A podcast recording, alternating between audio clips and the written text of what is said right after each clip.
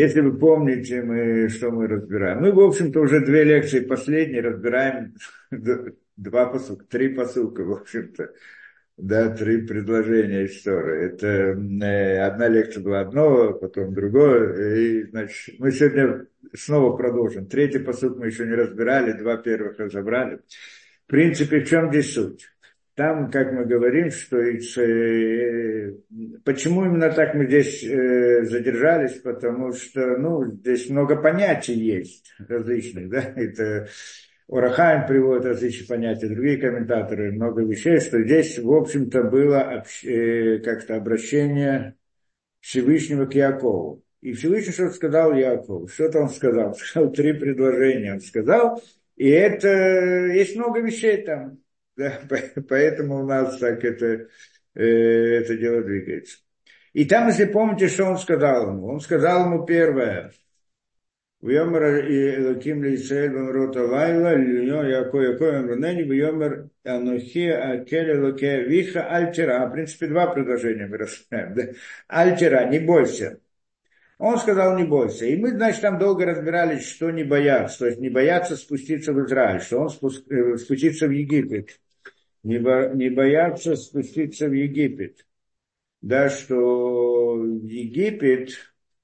Э... Потому что он боялся идти в Египет. Почему он боялся? И несколько вещей мы там привели. Не на все мы дали ответы. Некоторые мы ответили вещи, некоторые не совсем. В таком случае он боялся, что почему он сам должен...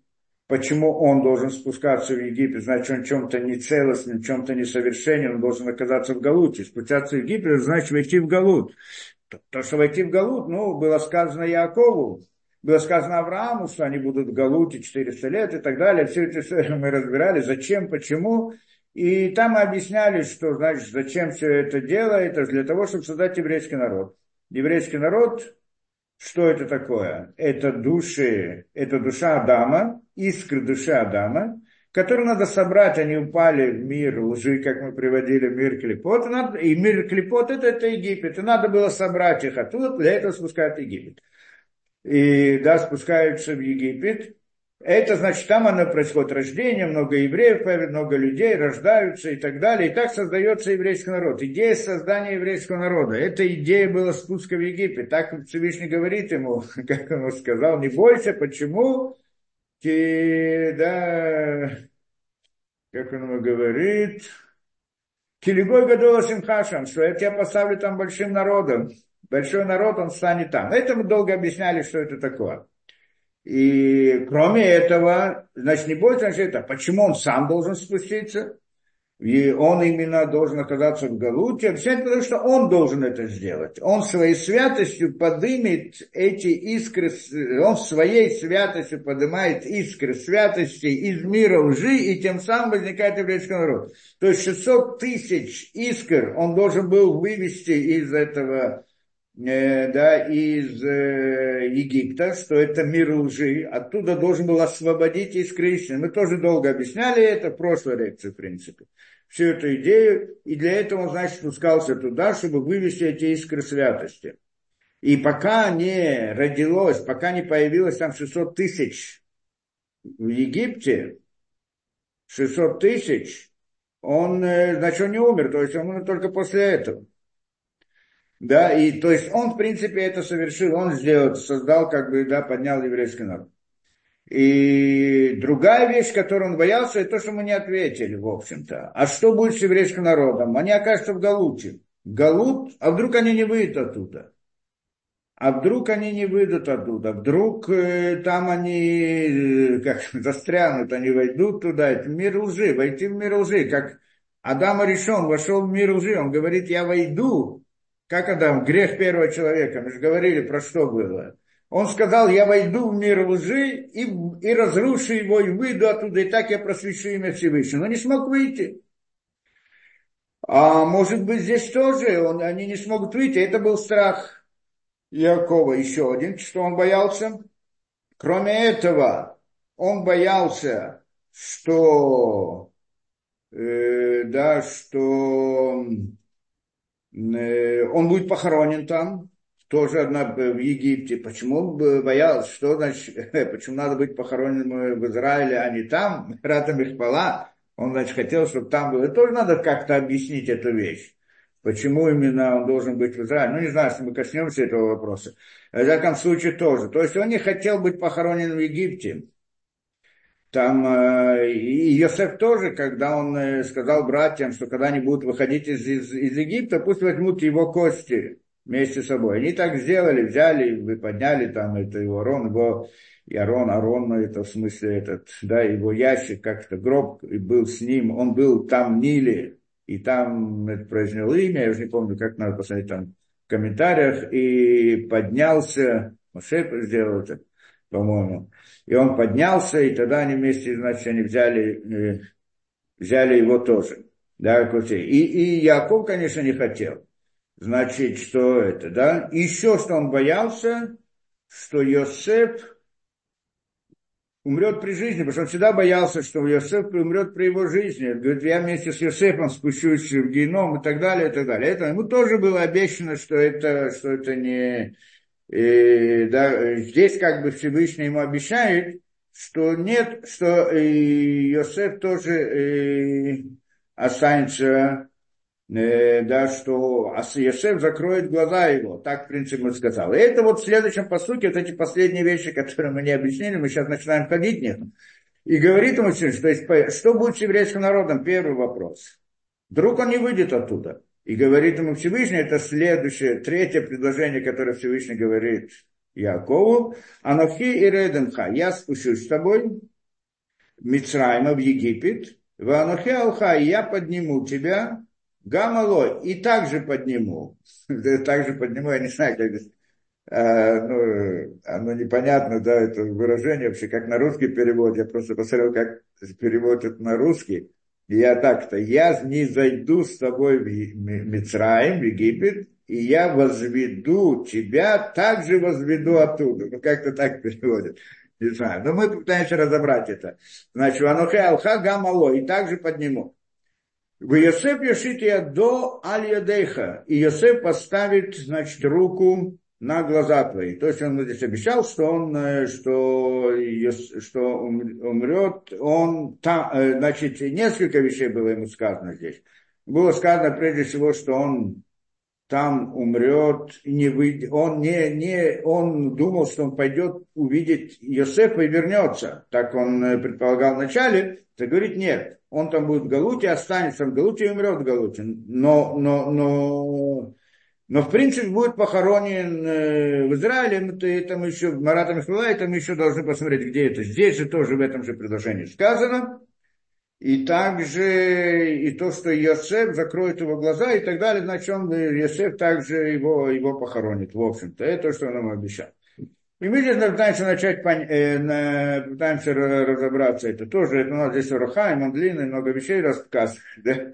И этот вопрос он, знаете, разбирает. Он говорит, я спущусь с тобой в Египет, говорит он.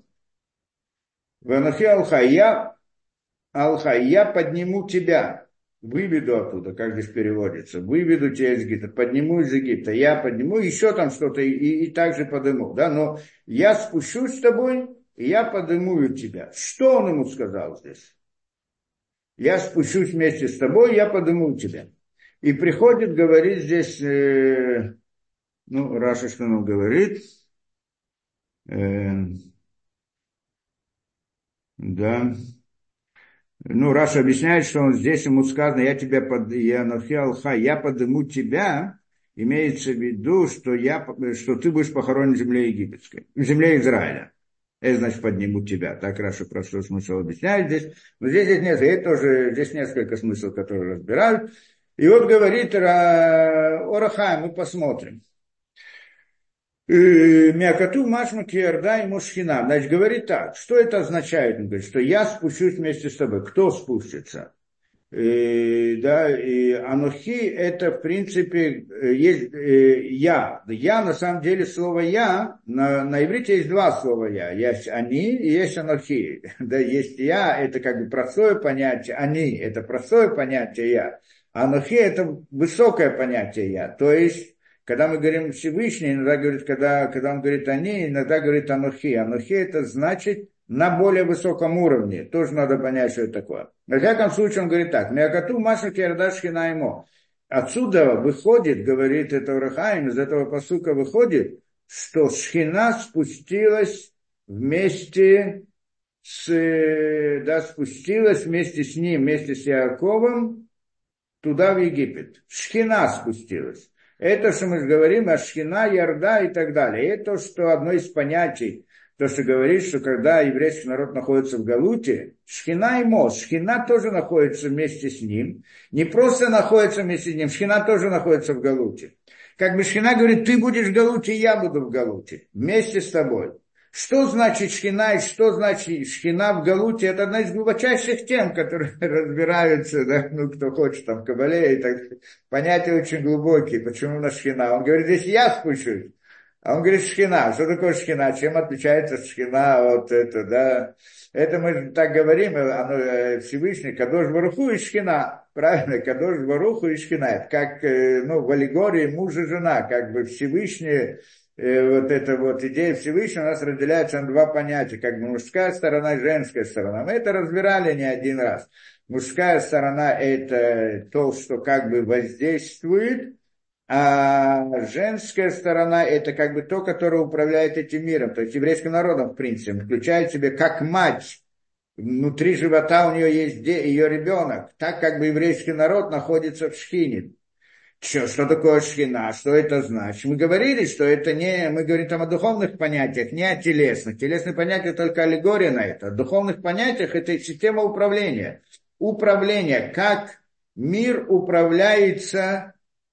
с духовных позиций, а мы знаем, что мир всегда как-то управляется, он не существует сам по себе, это простая вещь, мы не один раз и много разбирали, мир не существует сам по себе, природа, законы природы не существуют сами по себе, вот просто так существует и все, и происходит события и так далее, не происходит события, на самом деле просто так события, э, да, и все события, которые происходят, оно имеет причину. И как мы разбирали не раз, материальное событие, телесная причина его не может быть телесным. Потому что всякое телесное событие, у него тоже есть причина, что-то другое. А причина всегда в духовном мире, в духовном, духовная, и причина это духовность. Что такое духовное, мы говорили? Это намерение мысли. Ну, когда мы говорим о человеке, что когда человек двигает рукой, почему он двигает рукой? Потому что он решил так двигать, то есть его мысль двигает руку. Ну, когда он делает осознанное действие, а не как бы инстинктивное или так далее, рефлексорное. И это, это, и, и он делает, он действует. Как бы мир природы, мир, мир, мир, ну, то, что мы видим перед собой, мир природы, и что мы к нему относимся как, ну, мы всегда рассматриваемся с двух точек зрения, как как мир природы, как существующее, только Всевышний управляет им, что это как ручка в замочной скважине, которая пишет, либо как природа, это всего лишь иллюзия. И то, и другое. Это два разных взгляда, но они говорят одно и то же, только одно более глубокое, чем это. Но как бы то ни было, это значит, мир управляется. Любое событие, мы должны идти, знать его причину, почему оно происходит. Откуда это? Как это происходит? И вот это вот причина, да, то есть получается, э, причины событий, они, э, да, э, у них есть, да, все события, у них есть какая-то причина. Когда есть эта причина, она, значит, чем-то направляется, кем-то направляется. То есть вот это вот, та, та его причина, почему она происходит, не находится в мире природы. А если мы посмотрим, как у человека, что... Да, как он делает каждое действие, когда он делает разумное действие, то он мыслью своей направляет. Значит, если события происходят в этом мире, как бы есть некоторое понятие мысли вне этого мира, или мысль мира, назовем ее. Она-то, которая делает, сделала это действие. Почему она сделала это событие, а не другое событие?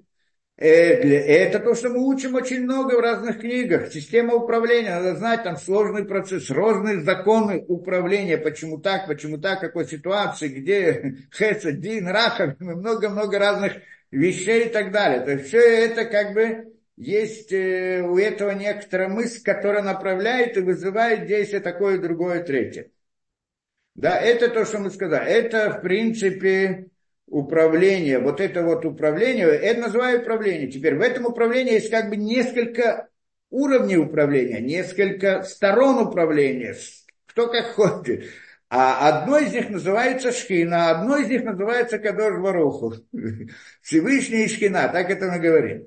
А, а, а Кадош Баруху это как бы и более, это, это система управления, то есть воздействие. В общем плане, я так утрирую, просто надолго объяснять, не, не, не, у нас нет такой цели войти все эти понятия. Но это как бы более общее управление. А Шхина это тоже управление, тоже как бы мысль в духовном мире, и то мысль, и то мысль. Это, это мысль, которая делает частное управление. Ну, можем у человека как бы, ну, в общем так сказать, что есть у человека мысль одна, что он в общем понимает, что он должен делать, в общем-то идея, к которой он стремится. А вторая мысль, как эту идею осуществить в мире, в мире.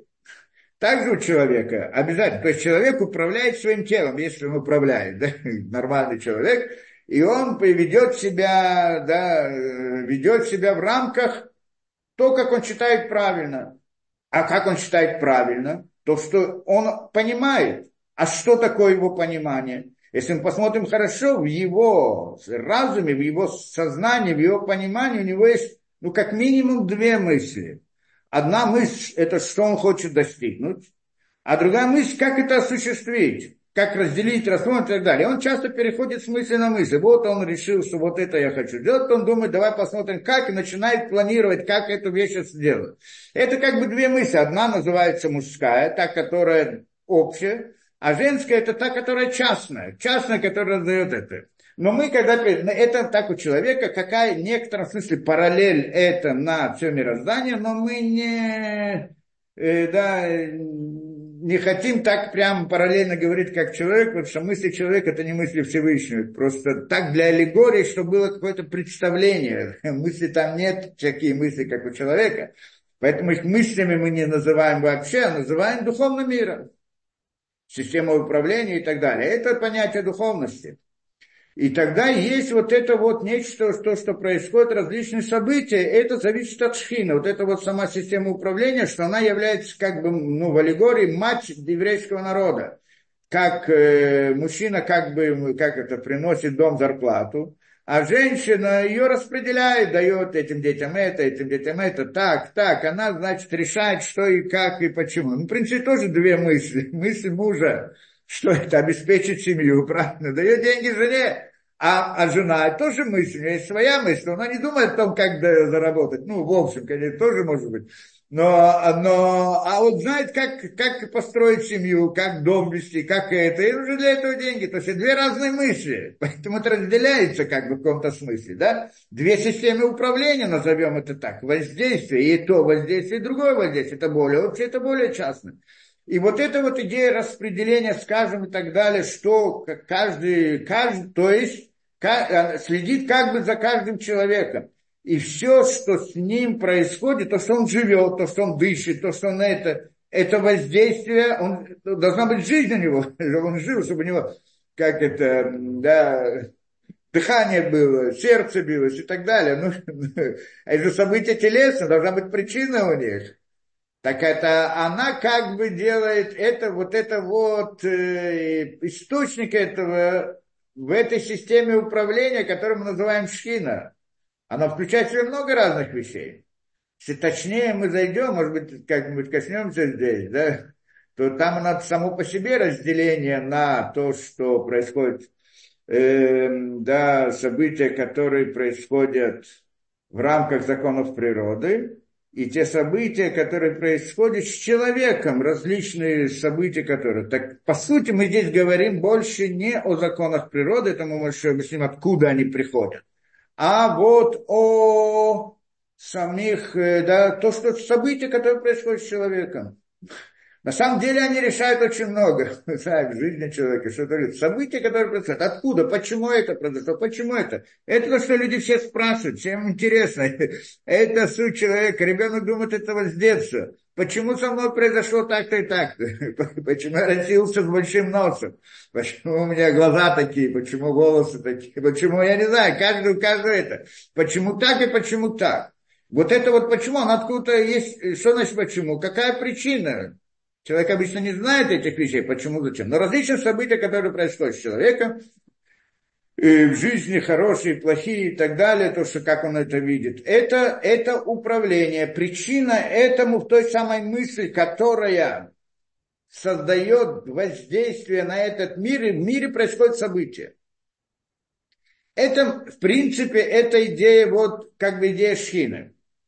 И, и поэтому и здесь мы должны понять, что это хорошо, управление это понятно, да, то мы можем понять это так, да, сказать по правде, может быть, мы здесь должны углубиться в это дело, да, и, может быть, это, да, что по сути, по сути, если мы идем дальше, глубже в это дело, то у нас есть понятие, э, да, природы, природа это тоже чудо.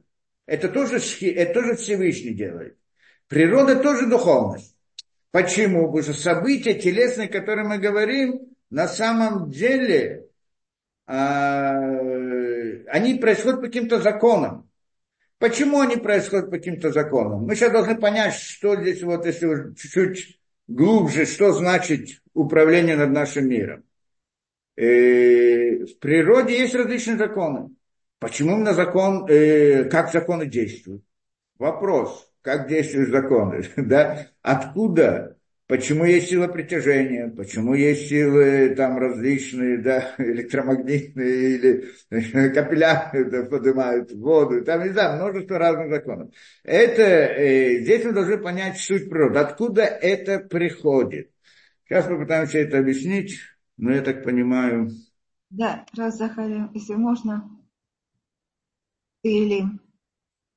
Да-да, мы скажем Илим, чтобы, да, была защита для всех, кто... Защита Всевышнего, чтобы Всевышний защитил всех тех, кто, э, да, рискует жизнью ради еврейского народа, защищает еврейский народ, и, и все, которые, да, попали в заложники, чтобы Всевышний им помог и вывел их при жизни, будучи живыми, скорее, и дал помощь всему еврейскому народу. Значит, сто двадцать первое.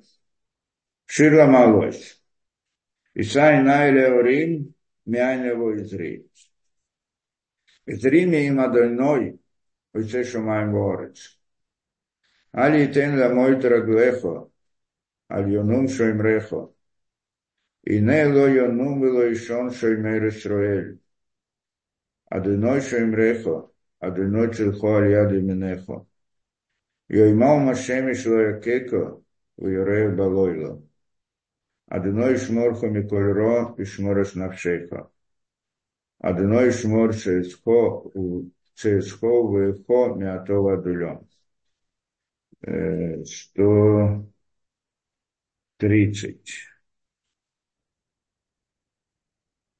Шира Маалось. Шира Маалось. Мимамаким красифа Адойной.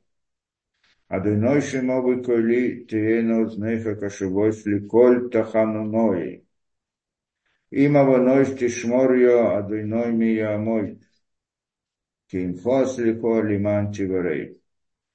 Кивиша Адойной кившо навши велидворо хольте. Навшили Адуной мишомрим лабойкер, шоймрим лабойкер. Яхели Исраэль Адуной кем Адуной, ахесет вербей мовдус. Вгуев дейс Исраэль Микола Войносов. И девяносто первый.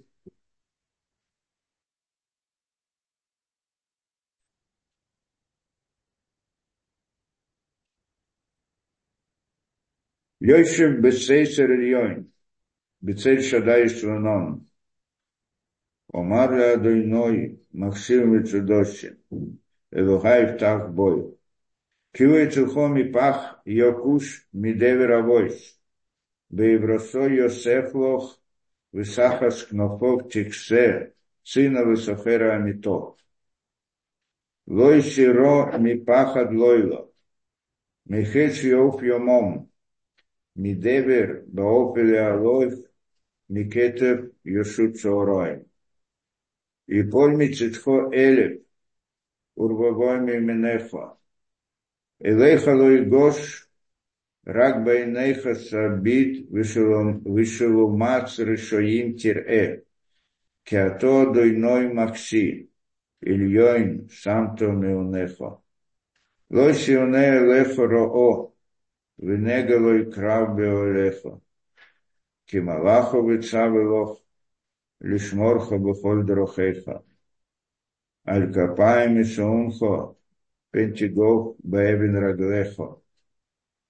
Альшахаль в песен Тидройк, Тирмойский первисанин. Кивихо Шаква Пальтеву, Асагбеу Киодашми, и Кроэню Венеу, Имо, Онохи Бацуро, Ахалцеву Вахабдеу, Ойрех Йомим Ашбеев и Рев Вишваси. Скажем молитву. Ахейну коль бейс Исраэль, анасуним бецоро гушильё, аомдим бен баям и бен баябошо, амаком ирахем алеем, вецеем, мицоро лирвохо, умиафело лиро, умишобут лигило, аж чтобы агало безман кори бенума ромейн. Сейчас, секунду. Да, секунду.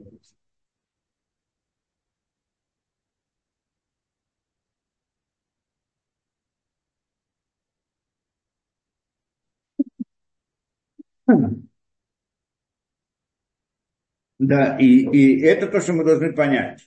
Насчет природы. Здесь как бы вопрос есть. С одной стороны, мы сейчас сказали, что, что всякое событие, у него есть причина. И причина этому духовность. То есть как бы мысль, которая, как бы мысль мира Всевышнего, которая направляет это действие, происходит событие. Ну, хорошо, допустим. Но мы же видим в мире законы природы. Что в законах природы? В законах природы это событие происходит по закону природы. Потому что если сила притяжения, если это как, земля притягивает, так, так, так камень падает, так от чего он зависит? От того, что земля притягивает, ну, по-простому. Или там все остальные силы трения, и все физические законы, химические законы. Все они происходят, есть зависимость между событиями. Из одного события выходит другое событие. А мы приходим, говорим, Всевышний делает события. Ну ладно, события, которые происходят с человеком, что они могли произойти так, могли произойти так, без связи с законами природы, и то в законах природы, и это в законах природы. Что бы ни произошло с человеком, он встретил одного человека, мог встретить другого человека, он один раз встретил хорошего человека, потом плохого человека. Вдруг произошла авария, вдруг еще что-то произошло. И то, и другое в рамках законов природы. Только что мы говорим, что произошло событие, но вот как-то так произошло, и тогда можем сказать, что, видимо, это событие направил Всевышний. Хорошо. Но, но, но, но то, что земля притягивает тело, камень, так она притягивает. Нет, так это по законам природы. И, и, и все другие события. Дерево растет. Почему дерево растет? Потому что есть вода, поливает, поливает водой. Там, как мы разбирали, растворяют минералы, минерал поднимается по капиллярам, капилляры там, там приходят листья, плоды. Происходит разное. Одно событие зависит от другого. Мы когда-то рисовали схему природы в понятиях духовных. Что на самом деле это не так. Нет никакой связи между двумя событиями, пос... причинно-следственной последовательности в примере природы. Нет связи вообще. То есть связь есть, но это связь логическая, не связь фактическая. И тело, камень падает на землю не потому, что земля притягивает камень. Ничего она не притягивает. Нет, сегодня говорят вообще, действительно ничего не притягивает. Там пространство искривлено, поэтому, а не потому, что оно притягивает. Ладно, но это тоже неправильно. То есть, так же, как думали, что земля притягивает, а сегодня говорят, нет, не земля притягивает, а пространство искривленное. На самом деле это тоже неправильно. никакое не, не искривление, ничего другое. А почему? А почему вдруг камень падает на землю? Потому что то, что камень падает, есть этому причина. И причина этому духовность. Как мы сказали, любая причина, любому событию причина, она духовная. Придем тогда, мы скажем, подожди, а почему же он падает? А что эта причина хочет? Зачем она это делает? Зачем она опускает камень на землю? Один раз, завтра тоже, послезавтра, каждый день, каждый час, каждый момент. Зачем?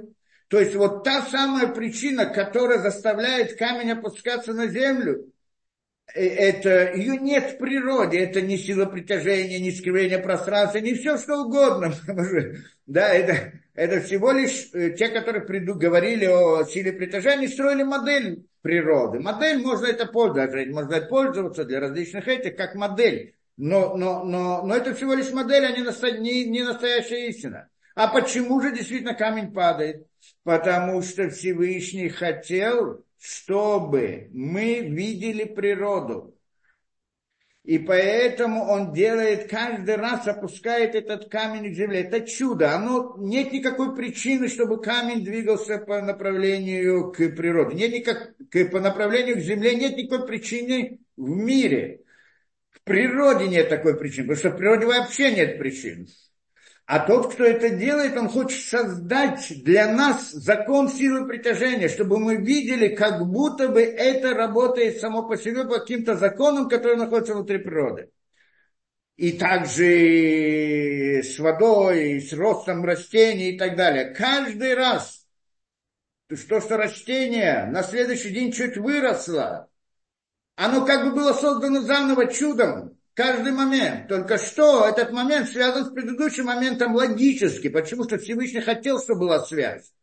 И поэтому он делает это похоже, ну, что он в следующий момент создает это растение такое же, чуть-чуть больше, чем, чем было до сих пор. И так далее. То есть вот это вот законы природы, это тоже духовность. Оно не то, чтобы есть природа, а внутри природы духовные события, как мы сказали. Сама природа – это тоже чудо. Духовное событие – значит как бы чудо. Чудо, как мы называем, то, что происходит вдруг.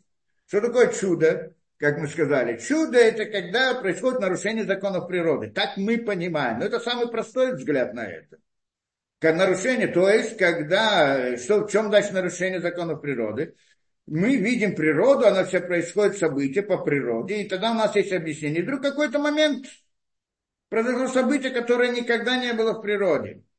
И тогда для нас это чудо. Но если это событие повторится еще раз, а потом повторится еще раз, и еще раз, то мы привыкнем к этому, скажем, это природа. Мы придумаем закон. Да, посмотрим, будем искать закономерность, как оно происходит, предложим теорию, напишем формулы и так далее. Если она будет повторяться всегда, значит, а когда она не повторяется, если она становится природой, но если же она происходит только один раз и никогда не было, то человек к этому не привык, он никогда этого не видел, у него нет теории, которая бы это объяснила, вместила в какие-то рамки вот этих вот. И тогда мы называем это чудом, то есть нарушение законов природы. Но на самом деле сама природа тоже чудо. Потому что что такое чудо? Это когда воздействие приходит, когда причина для события, она из духовности. И по, а поскольку мы сказали, все события приходят из духовности, значит, значит все события это чудо. Только чем оно отличается от тех чудес, которые мы сказали, что это чудо скрытое, это чудо открытое. То, которое событие происходит не рамок природы, напротив законов природы, это когда Всевышний хотел показать чудо в мире, событие, раскрыть чудо, чтобы все увидели, что есть чудо. И тогда оно как бы происходит такое событие, которое никогда не было и не входит в рамки законов. А когда же он хочет, создает природу, он тоже создает чудо. По тому же принципу есть воздействие из духовного мира, мысль решает, как человек решил двинуть пальцем, так и Всевышний. Как бы мысль, духовность делает действие в этом. То, э, это тоже чудо, только Анкаль, поскольку он хочет, чтобы мы увидели законы природы, поэтому он повторяет это каждый раз, каждый, всегда одинаково за одним, так что мы видим некоторую закономерность. То есть закономерность, она логическая, она присутствует, мы ее видим, но закономерность выходит из замысла Всевышнего, чтобы создать нам ощущение природы. Это, и это связь логическая между событиями, что из одного события выходит другое. Нет никакой связи между ними физической, но есть логическая, то есть что Всевышний хотел, чтобы оно шло одно за другим, поэтому оно делает одно за другим. Это как бы мы понимаем. Так вот это, это создание природы, тоже система управления. Но если мы войдем как бы здесь глубже в эту идею, то на самом деле то, что мы сказали, Шхина, присутствие Шхины, это, да, что она, как это, ответственность за различные события, которые происходят здесь, скажем, с еврейским народом, то это присутствие, эти события, они не те события, которые приходят по природе, хотя и то, и другое из духовности. Это как бы другая мысль. Если мы скажем, духовность – это мысль, значит, назовем ее мыслью, управление. Как мы сказали, есть две мысли, общая и частная. Кроме этого еще есть, есть общая в смысле круглая, и, ну, как, есть общая в смысле а, окружающая и управляющая. Как бы две, две системы управления есть в этом мире вообще, кроме вот то, что мы сказали, Кадош Барух Ху и, и Шхина. Да, что это значит, что это, это то, что кто учил там в Кабале или где-то, и что-то слышал, и то, что мы учили до этого, приводит Ор ха-Хаим и Мезариза, что когда вначале был сотворен мир, он так был сотворен, что вначале возникло пустое пространство в мире, как, в мире бесконечности, возникло пустое пространство, как бы Всевышний сократил себя как бы, а потом ввел туда тонкую линию. Вот эта тонкая линия, это идея как бы Всевышнего, Шхины и так далее, управление над людьми, над событиями, которые происходят с людям. А круг, а круг, который там, что внутри, линия входит внутрь круга, что как бы это пустое пространство, некоторый круг, а линия входит внутрь круга. Это, этот круг – это тоже управление. Это просто аллегорическое понятие управления, когда, э, которое управляет природой. Что происходят события, они в рамках вот тех рамок, как они создается природа, так, которая есть, ответственно за это управление круглое, скажем так, а то управление, которое воздействует на события, что произойдет с человеком, это управление мы называем линией, той самой линией, она, которая сверху вниз, она идет сверху вниз, а это идет вокруг, так как бы это, ну, в аллегории мы говорим, надо это объяснять. Поэтому здесь тоже мы должны это понять и разделить между ними. Поэтому, когда мы говорим о Шхине, она, в принципе, не создает природу. Природу создает другое управление, которое создает, тоже приходит от Всевышнего. Все они приходят из бесконечности. То и другое, и третье. В чем суть этой природы? Суть природы в том, чтобы скрыть, э, да, как это, как мы сказали, э, чтобы, чтобы человек видел природу. И когда он видит природу, он не видит то, что стоит за ней. То есть он чувствует, что эти события сами по себе происходят. То есть тем самым он не видит чуда. Он даже не видит чуда в природе, что природа, он разумом может понять эту вещь. Но глазами, ощущениями он не видит. Он видит природу и думает, что она сама по себе работает. Так он ощущает. Это его ощущение, это воздействие на его ощущения. В принципе, разум может прийти к этому осознанию, если будет смотреть глубже. Но, но ощущения, мы в основном живем в рамках своих ощущений, так большинство людей живет по своим ощущениям, то, что они видят, то, как они ощущают, так они к этому относятся. И, это, и поэтому это, да, это как бы, да, это природа, она как бы скрывает Всевышнего, скрывает чудо, скрывает чудо, это ее цель, это чудо, которое скрывает другие чудеса.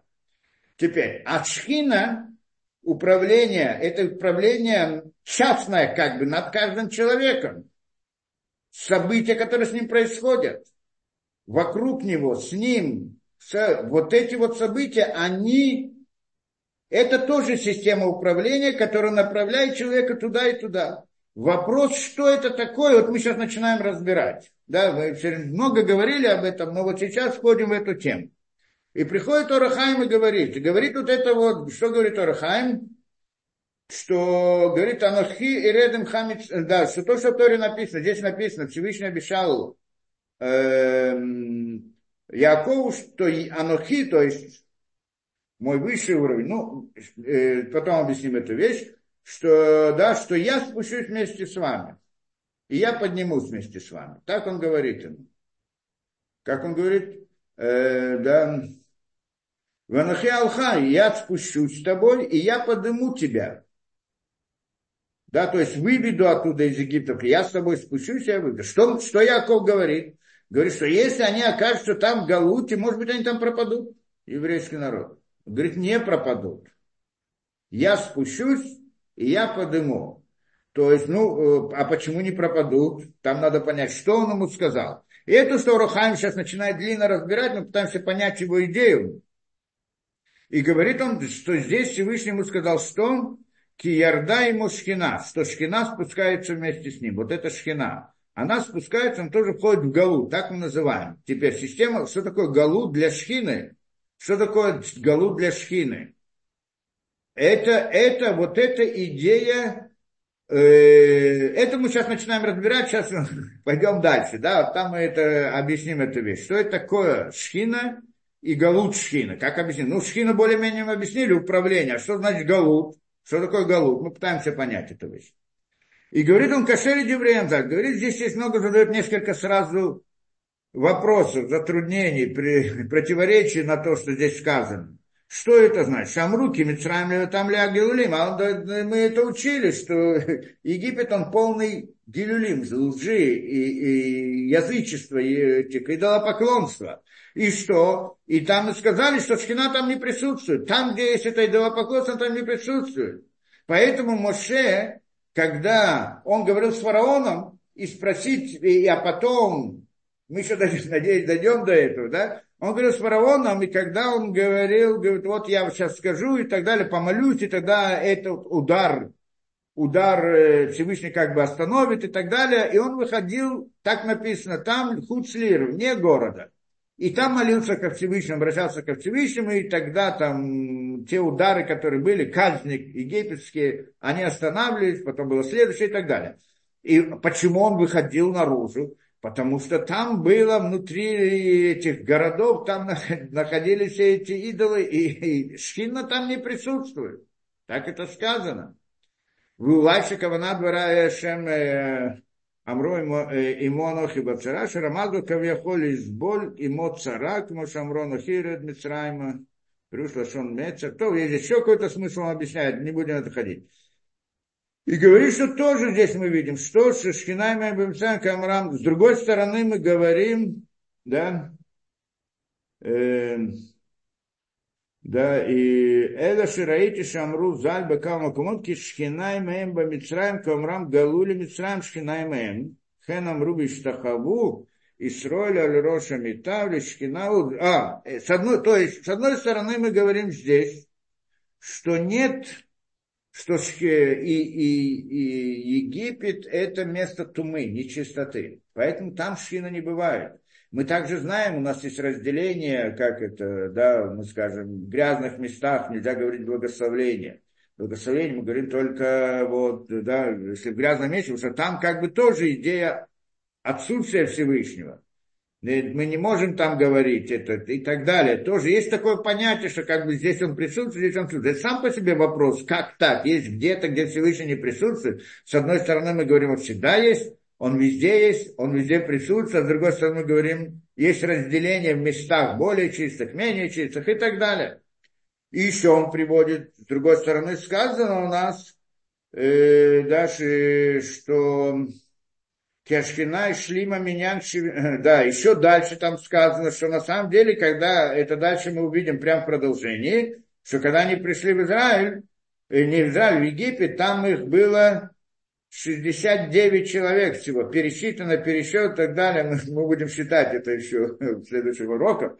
И когда они пришли, тогда сказано одна из идей, а как же, а с другой стороны сказано, что семьдесят, которые вошли в Египет из евреев, и говорит там Мидраш, что Всевышний тоже присоединился к ним.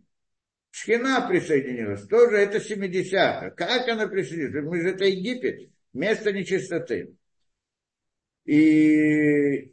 И говорит, я вот, Асхилха, говорит Урахаим, Асхилха, кеадраго тора Шхина работаем. Говорит, я тебе объясню, говорит Урахаим, что на самом деле у Шхины есть много разных уровней. И это значит, вот мы, говорит, находим, например, насчет Шхины, присутствие Шхины и отсутствие Шхины. Вот это вот вопрос мы еще должны разобрать. Присутствие Шхины и отсутствие Шхины. Есть разные уровни этого. Что это значит? Что вот, например, сказано Алон Тимца Сарай Швим Ласкин Батура Шанура Батену Кешхина Шруя Бейнеем. Сказано, что вот десять евреев сидят и учат Тору. Шхина присутствует среди них. Так написано. Шхина присутствует между десять, которые учатся. В Эфилю с нами даже сказано так. Двое сидят и учат Тору, Шхина присутствует там. И еще сказано, это где Перке, а вот сказано. И еще там говорится, да, Мацину Шилой, э, Вамру Залькин, да, и даже один, один сидит и учит Тору, есть Шхина у него присутствует. То есть э, десять человек, два человека, один человек. И говорит Кимица Шхина, Мацину Шилой Ярда Шхина Бейнеем Шелесроль Эля Ахар Шасуа Мишкан. С другой стороны, что мы говорим? Что Шхина не сошла в Израиль, пока не построили храм. Когда построили храм, то Шхина вошла в храм. И она присутствует в храме. Тоже говорит, значит, пока не построили, не было Шхина. А как же мы говорим, Шхина в других ситуациях, то, что там было. Присутствие, мы еще не объяснили, что такое присутствие, мы это объясним. Но в принципе, вот присутствие Шхины было, а, а, а, а там уже нет этого присутствия Шхины. А пока храм не было, храм разрушился, нет присутствия Шхины. Когда евреи делали преступления и так далее, как бы Шхина покидает храм, выходит оттуда. Что это значит? А мы сказали, везде она присутствует.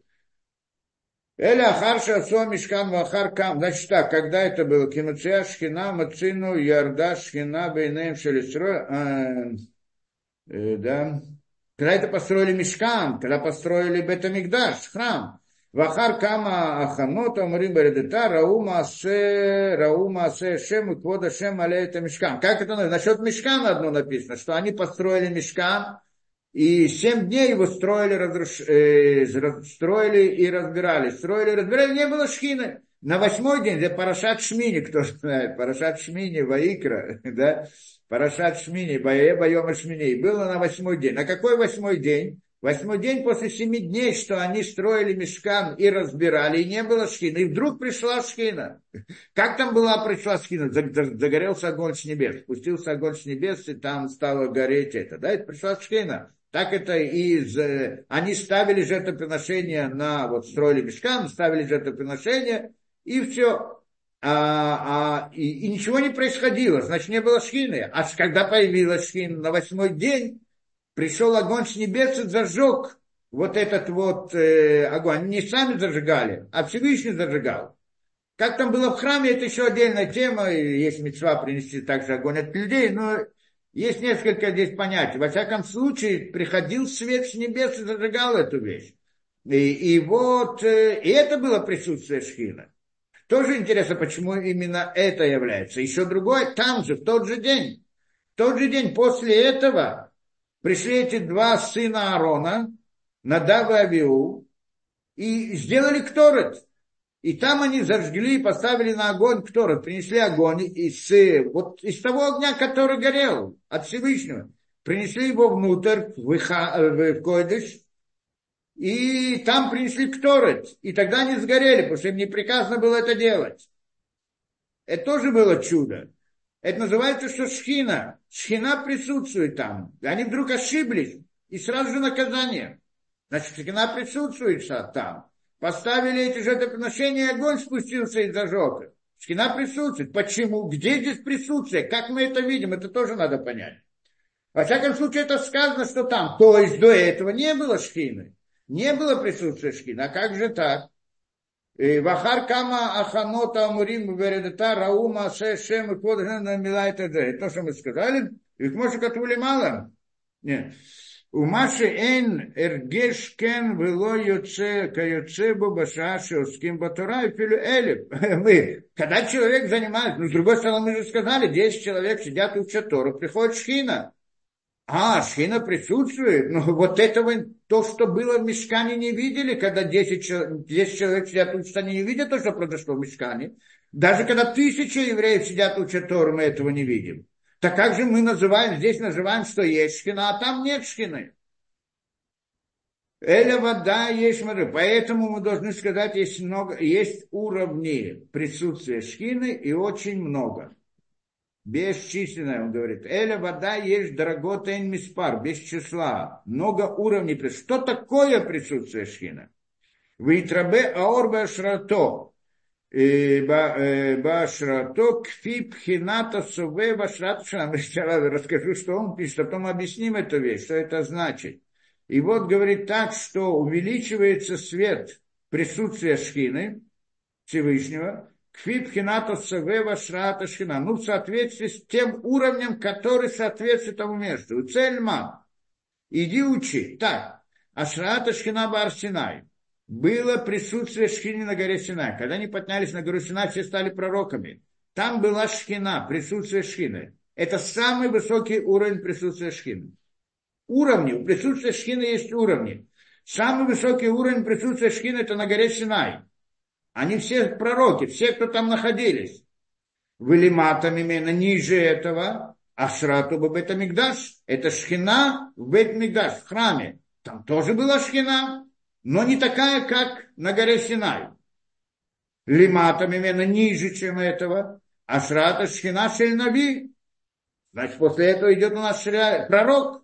Пророк, он поднимается не, не когда там на горе Синай все пророки, а то, что были пророки в истории, впоследствии. Каждый пророк, у него была связь со Всевышним. Он как бы поднимался на, выходил из мира природы, он, он соединялся как бы с этой духовностью. Получается тоже Шхина. Это ниже, чем уровень храма, Шхина в храме, но это Шхина в большом, большом уровне, присутствие Шхины. И бейт-кнесет, приходит в синагогу, говорит, синагога, это есть там Шхина, так мы говорим тоже, это другой уровень присутствия Шхина, бейт-мидраш, другой уровень, бейт-мидраш, там, где учат Тору, другой уровень, бейт-насарай, даже когда десять сидят учат Тору, тоже есть Шхина, но другая, на другом уровне, вылиматами адреготами нян, и, и, и ниже этого, и меньше этого, даже будет два человека, будет один человек сидит учат Тору. У базе, да, у базе нет яшву дивреем заль, кило ярда шхина шип хинатори. И тогда мы понимаем объяснение, то, что сказали мудрецы, что то, что там ло ярда шхина шип хинат орагаво баятешу аминабе, то есть то, что они ждали, когда они там поставили мешкан. И не было шхины. Чего не было? Не была, конечно, шхина. Они сидели, учили Тору, они занимаются этим. Но не тот великий, огромный свет, который они ожидали, что пришел, огромный свет, что это Шхина. Что такое свет, тоже должны понять. Вылезай, Амар Моше, Киците, Таира, Валя. И это то, что имеет в виду Моше, что он выходит из Египта. В Египте тоже есть Шхина, только ее не видно. Уровень самый-самый-самый низкий присутствия Шхина.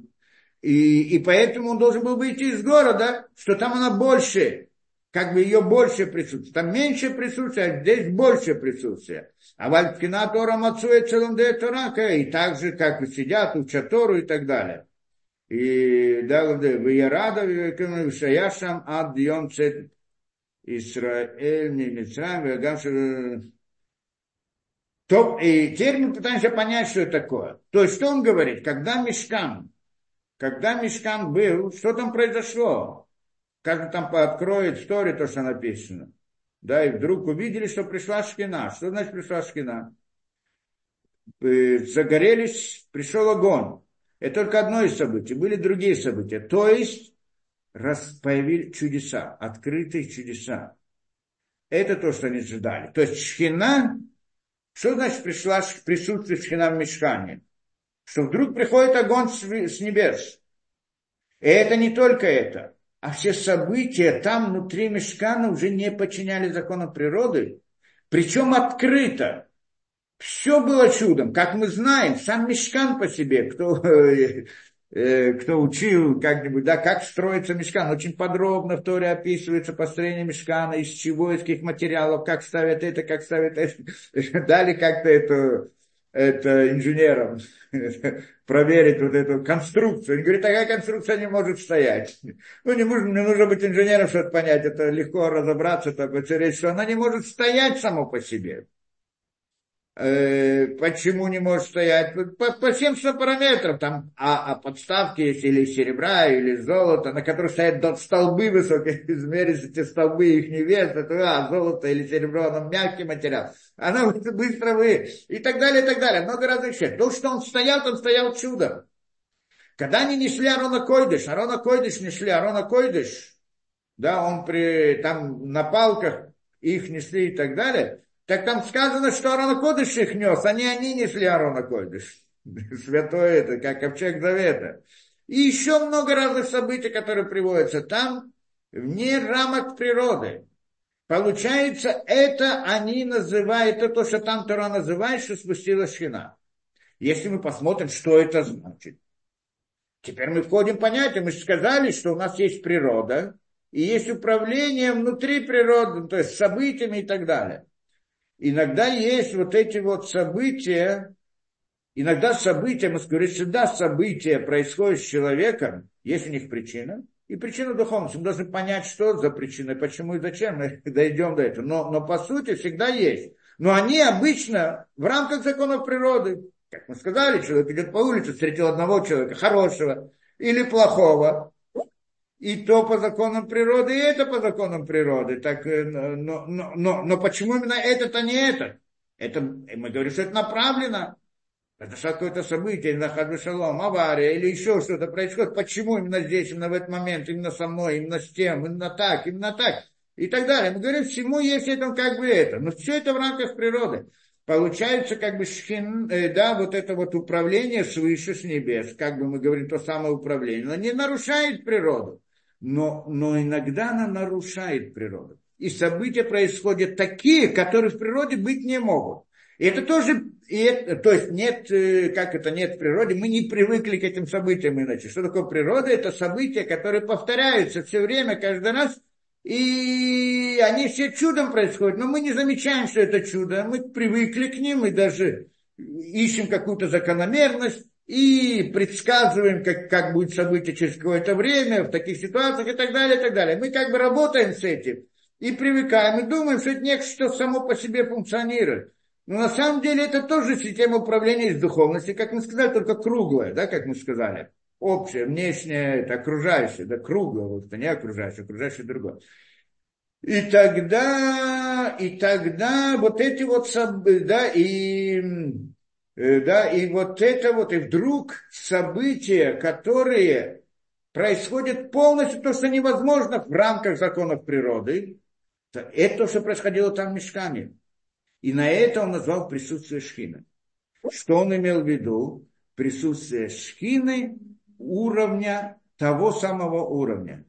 Присутствие Шхины уровня, когда события, они не в рамках природы, а когда события полностью нарушают природу, выходят за рамки. Это события, чудеса, открытые чудеса. Другими словами, присутствие Шхина, что имели в виду там, это когда есть открытые чудеса. Это присутствие Шхины. А, э, а то есть, что мы хотим сказать? Что когда есть события, происходят с человеком в рамках природы, это тоже присутствие Шхины.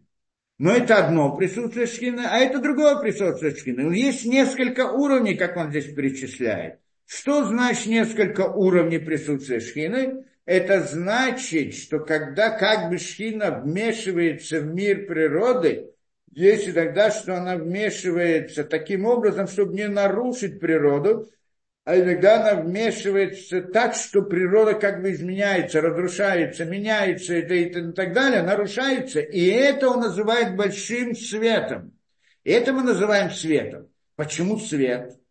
Обратно, почему это? Потому что мы сказали, что, может быть, нам было бы правильнее назвать у него система управления от Всевышнего, назвать мыслью Всевышнего, скажем так. Но мы это не называем, потому что мысли человека не мысли Всевышнего. И, а если мы так назовем, то тогда мы начнем делать параллель над Всевышнего и сделаем из него как бы человека хазбешолом, и это язычество, это идолопоклонство. Поэтому это мы не говорим так. Но мы говорим о других параметрах. Но это идея, то есть система воздействия, система управления, что это...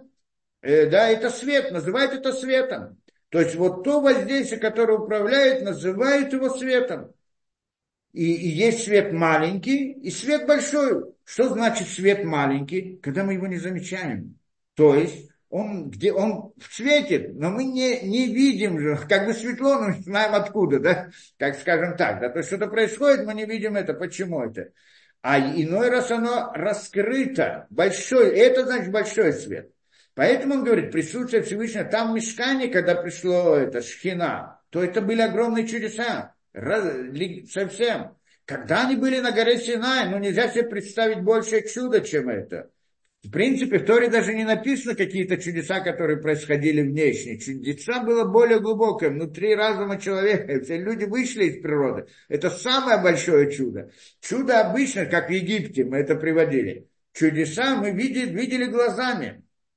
Ощущениями, через пять органов чувств, видят, что природа она другая, что-то поменялось, там как-то град пришел, тьма какая-то особая и так далее. Все эти десять казней, которые были, море разошлось, растеклось. Это чудо видится глазами, видится, да, это ощущениями. И, то есть как бы я нахожусь внутри природы, но вижу, что природа функционирует не так, как бы не функционирует, как бы в каком-то смысле я чуть-чуть вышел из природы, но не, но не, не совсем. Когда же человек находится в пророчестве, как они, то, что были на горе Синай, они все полностью выходят из природы, так, так нет смысла говорить о нарушении природы, потому что она просто аннулируется в их глазах. Это самое большое чудо, невозможно да, это. И это называется присутствие как Шхины. То есть самое большое, что аннулирование природы вообще, она вдруг перестает существовать. То есть для них хотя бы в том смысле, в том смысле, что это как бы Шхина входит, это та самая линия, она входит в этот как бы круг и аннулирует законы этого круга настолько сильно, потому что мы сказали, как это, этот круг, а в него входит тонкая линия, тонкая линия, потому что тонкая. Тонкая, значит, маленький свет внутри этого круга. А когда входит толстая линия, что такое толстая линия? Большой свет, то тогда этот круг разрушается, как бы его нету, он аннулируется. Это как бы идея. Он перестает функционировать, потому что свет, который приходит сверху, если он приходит много по этой линии, то тогда нет, нет природы. Но если он приходит в меньшей степени, то есть природа, но она меняется, она что-то не, действует не так и так далее. Когда же еще меньше, то тогда еще тоньше, как бы эта линия, скажем так, еще меньше это, этот свет, то тогда мы не видим изменения. В принципе, есть чудеса, но мы их не замечаем.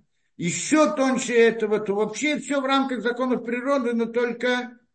Да, но, но, но какие-то события происходят вдруг так, вдруг так, что кто захочет, он уже много это всматривается, события мира, чтобы понять, что здесь есть какое-то особое вмешательство из духовности в этот мир. Это уровни присутствия Всевышнего, Шхина, то есть имеется в виду, Шхина присутствует всегда. А что значит она, что значит она, как это, присутствует в большей мере? Или присутствует в меньшей мере. То, что сказано там, где нет Шхины, нет присутствия Шхины, не имеется в виду ее нет, а имеется в виду, что она скрыта. В большей мере, в такой-то мере, в другой мере. Но есть всегда. Поэтому говорим, что Всевышний находится везде.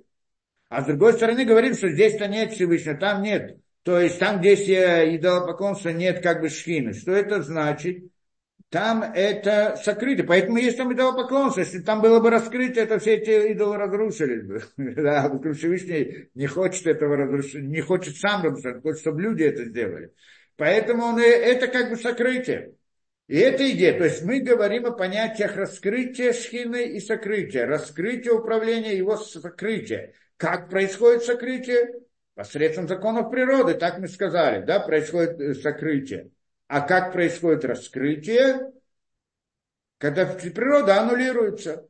Но не только природа. Мы это сейчас должны коснуться. И дальше. И говорит он, есть разные уровни. Поэтому это понятно. Теперь вопрос только, что значит я спущусь вместе с тобой. Это что говорит Всевышний. Везде Гамкин Сабабкина, значит, так, и говорит он, э, да, Авалькина Тора Мацуя Целомде Тора Каэцея Рад, я рад им Яков. О, говорит он так. Теперь, говорит ему Всевышний так. Э, да, что Шхина моя спустится с тобой. Объясняет Аврахам, как она спустится с ним, как? Э, Пхинат Ора Мацуя Целомде Тора. Это понятие света, раскрытие Шхины, присутствие Шхины, которое имеет место у тех, кто учит Тору. Лумдея Тора. То есть люди, которые сидят и учат Тору, как мы сказали, десять, десять человек учат Тору, Шхина присутствует у них, два человека учат Тору, Шхина присутствует, даже один, который тоже Шхина, только разные, разные проявления, но, но на каком-то уровне. Когда мы в нашей ситуации, мы не видим чудес, когда сидят и учат Тору. Сказать по правде, когда были времена Танаим, даже вот до этого Танаим, даже, даже в эпоху Танаим, до этого была вообще другая реальность. А даже в эпоху Танаим, там было, это как-то рассказывается, что два сидели Таны, учили Тору, изучили Тору, как-то было это, да? Один, не помню, как их звали, этих Танаим, надо вспомнить, да, один из них рассказывается, что он, значит...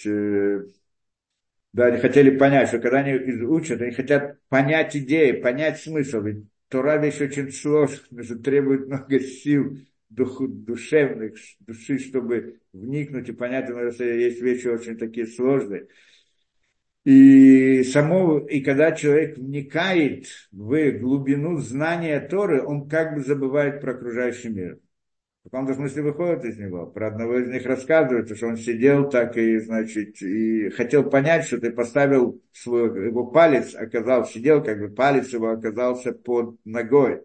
А он был это, да, и когда он, значит, понял, вышел из этого, совсем вдруг видит, что палец, он раздавил свой палец, он даже не заметил, он даже не обратил, не ощущал, не ощущал боли из-за того, что это, да, так он находился в глубине этого. Я даже знаю, вот даже в наши времена, один из случаев был, где-то, где-то рассказывает, один из раввинов, он пришел где-то, ну, на, ну, не прям в наше время, несколько десятков лет назад, что пришел там к зубному врачу, и того не было, там наркоза и так далее, и вот делать, а он, да... А он, значит, да, и сделал ему это, то, что надо, то, что это, да, это. А тут не, никакой реакции. Почему, говорит? Говорит, он занимался, он понял, что будет боль, так он входит, начал думать о той идее, которую в последнее время разбирал, вошел в нее и не чувствует боли. Интересная вещь. Есть такое понятие. И еще рассказываю, что сидят двое танаим и учатся, и огонь поднимается над ними. Известная история, где это приводится, я не помню, по-моему, э, в Берке, вот, ну, э, как-нибудь найду это. Да, значит, приводится, что о, и огонь поднимается над ним. Как-то птичка пролетала над ними и сгорела. Что за огонь? Огонь Торы, тот, тот самая святость, которая.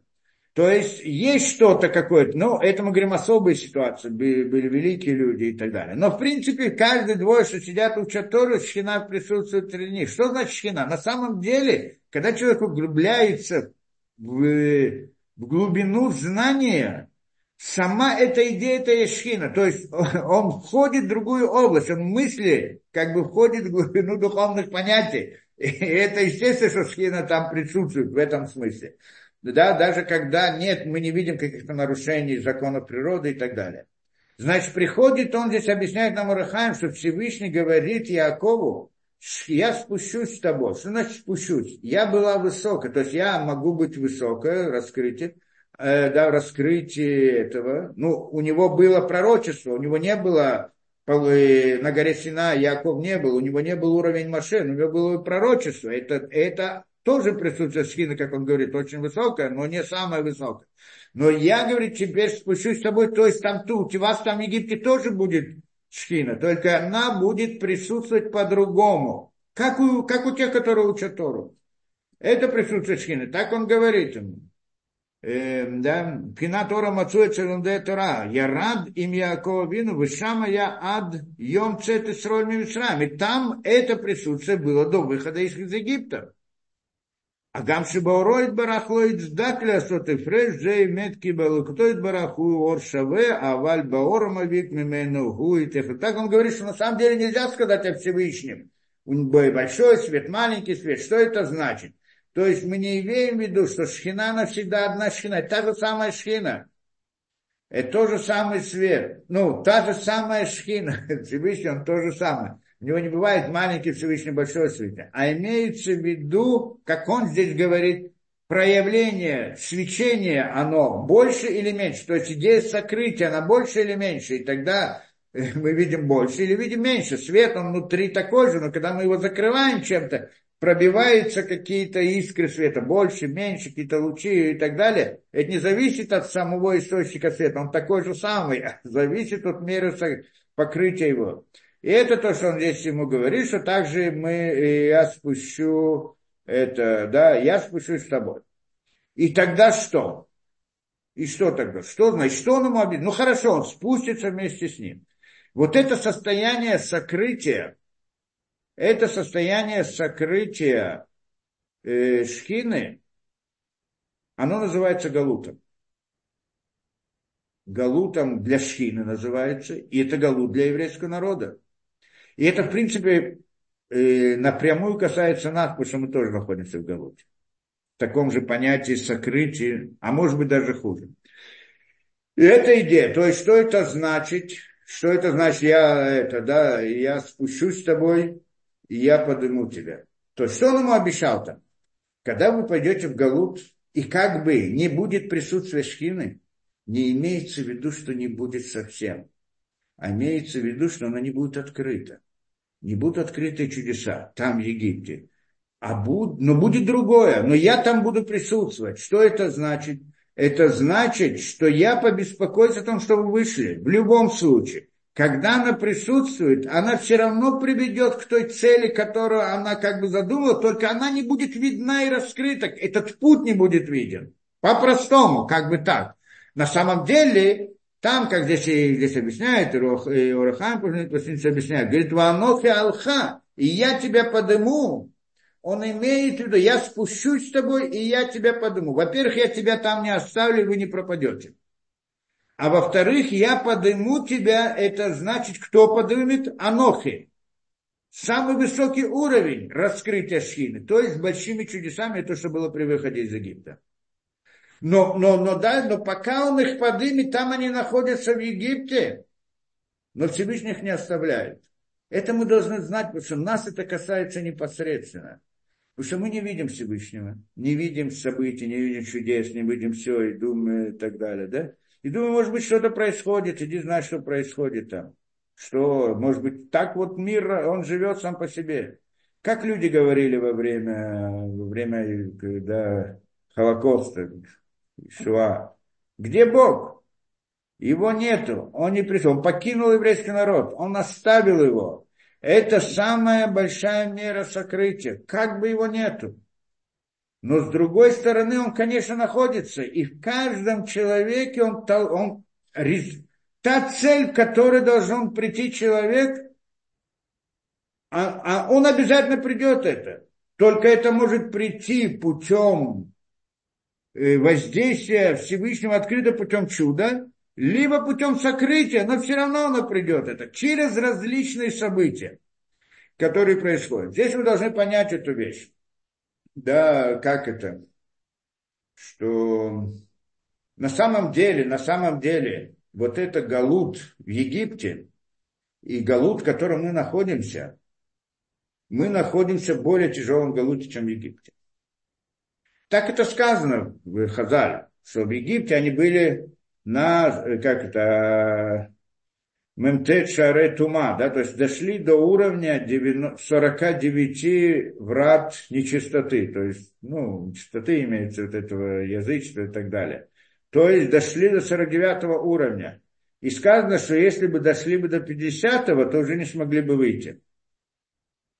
И Всевышний их вывел быстро, это сказано, торопился вывести их оттуда. Почему торопился? Чтобы вывести их из этого, да, из Египта, чтобы они не вошли в это пятидесятые врата нечистоты. Теперь, но впоследствии, когда мы оказались в галуте после разрушения второго храма, и дальше э, мы уже вошли в пятидесятые ворота, врата нечистоты, то есть в то самое, куда Египте евреи не вошли. Так это сказано в Хазаль. Так надо понять, что это такое, что это значит. Чем наш галут отличается от галута Египта? И почему, если там они вошли, и вошли бы в пятидесятые врата, то тогда не вышли бы. Ну, а мы уже вошли, значит, тоже не выйдем. Говорит, нет, они не вышли, они бы не вышли, но поскольку они были в Египте, и был выход из Египта, выход из Египта было формирование еврейского народа. После того, уже еврейский народ есть, и есть Тора, то даже пятидесятые врата тоже не, не значит, что больше не будет. Даже из пятидесятых врат нечистоты тоже выходят. Но вопрос, что это такое? Что такое пятидесятые ворота нечистоты, которые вошли мы, но не вошли они? Чем отличаются мы от них? Это значит эпоха после разрушения второго храма. Если обратите внимание, интересная эпоха, когда второй храм был разрушен, в семидесятом году нашей эры. В принципе, даже в мире, мир разделяется, история мира разделяется на два, на два этапа, на две эпохи. Как-то античное, то, что называется, до нашей эры, и как бы современное, или как я не знаю, назовет, это после нашей эры, э, нашей эры. Почему так? Тоже интересно.